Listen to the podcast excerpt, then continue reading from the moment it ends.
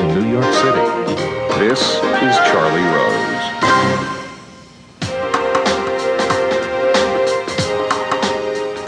Our subject this evening is social networking. Over the past decade, social networks have transformed our culture and changed how we communicate. They have also become big business. Facebook, the largest social network, has quickly grown from a dorm room experiment into a global phenomenon. The company has over 500 million users worldwide and is now valued at $50 billion following a $450 million investment from Goldman Sachs. The story of Facebook was dramatized in one of this year's most highly regarded films, The Social Network. Here is a look.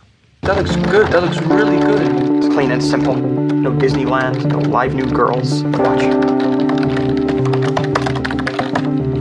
Relationship status.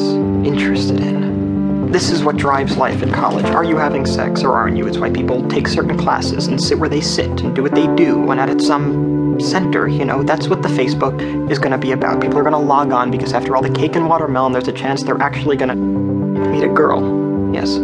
That is really good. And that was it. What do you mean? It's ready. It's ready? Yeah. Right now? That was it. And here's the masthead. You made a masthead. Yeah. Eduardo Saverin, co-founder and CFO. Yeah. You have no idea what that's gonna mean to my father. Sure I do. So when's it going live? Right now.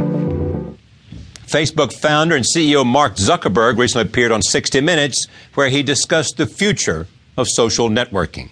When I was getting started, you know, with my roommates in, in college, you never think that you could build this company or anything like that, right? Because, I mean, it just, I mean, we were college students, right? And Yeah. we were just building stuff because we, we thought it was cool. I I do remember having these specific conversations with my friends where we thought, you know, someone is going to build this. Someone is going to build something that makes it so that people can stay connected with their friends and their family. But no way would we be the ones who were contributing to kind of leading the whole internet in this direction.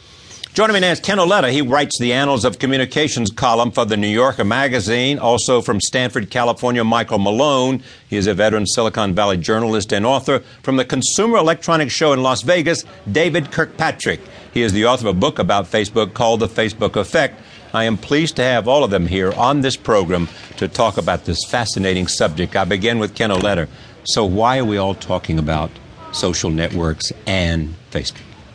Because they're changing the world, uh, just as Google did, just as Apple did. Uh, if you talk about a company that has over 500 million users around the world, more outside the United States.